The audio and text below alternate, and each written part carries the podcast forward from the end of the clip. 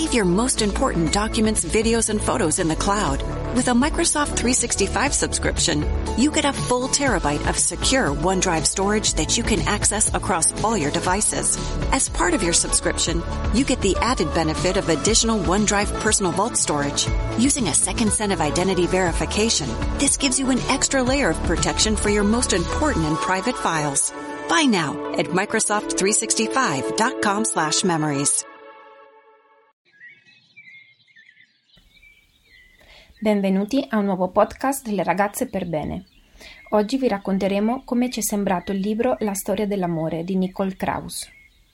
La storia di come sono arrivata a questo libro è stata davvero strana e forse un po' per questo l'ho lasciato sul comodino più di sei mesi prima di iniziarlo a leggere. In sostanza l'ho visto su Instagram promozionato da qualcuno. Diciamo che lì per lì mi ha convinta e l'ho comprato, poi me ne sono pentita e l'ho abbandonato sul comodino niente di più sbagliato. Poi un giorno di quarantena, un po' per caso, l'ho ripreso tra le mani e wow, cioè davvero wow. L'ho letto tutto d'un fiato, in due giorni, non riuscivo proprio a staccarmi. Poi, prima di scrivere questa lettura, sono andata a leggere un po' su Nicole Kraus e ho scoperto con moltissima meraviglia che è la moglie di Jonathan Safran Foer, un altro autore da me molto apprezzato.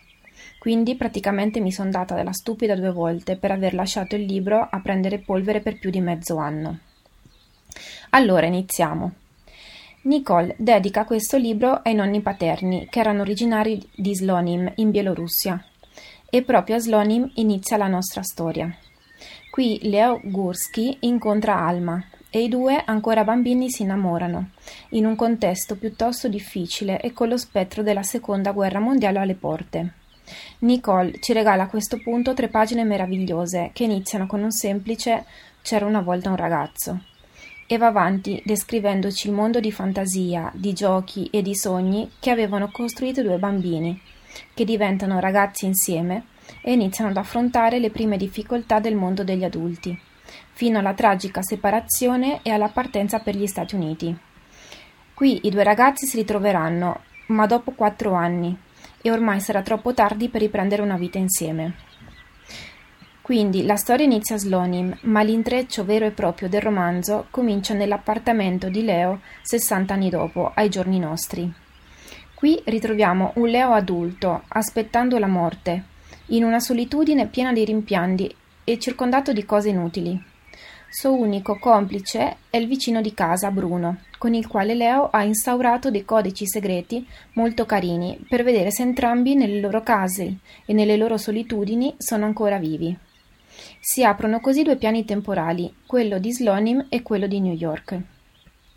Dall'inizio sappiamo che Leo ha scritto un libro, ma di questo libro non si ha nessuna traccia. Poi veniamo a sapere che questo libro è stato scritto a Slonim, ma che è andato perso e che si chiama proprio La storia dell'amore. Ed è qui che se ne aggiunge un altro di piano temporale, che è quello dove i genitori di un'altra alma, la seconda alma della storia, durante un viaggio in Argentina, si ritrovano tra le mani proprio la storia dell'amore. Tornando ai tempi nostri, la seconda alma inizia a mettere insieme gli indizi del misterioso autore della storia dell'amore. Durante le ricerche di Alma leggiamo anche qualche pezzo di questo libro mitico. Ritroviamo quindi stralci di capitoli dal nome L'età del vetro o I sentimenti non sono così vecchi come il tempo, dei veri e propri racconti dentro il libro. Dopo molte lettere, case allagate e salti di tempo e di spazio tra due continenti, Alma risale al figlio di Leo, che negli anni è diventato uno scrittore di successo e questo la porterà alla fine del libro a conoscere Leo stesso, il vero autore di La storia dell'amore.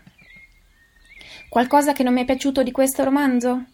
Forse i salti temporali e i salti tra le tre storie parallele sono un po' troppi e all'inizio ho avuto un po' di difficoltà a capire dove e in che anno mi trovavo, ma superato il punto nel quale si iniziano ad intuire collegamenti, diciamo che ti scordi e che la lettura diventa estremamente piacevole.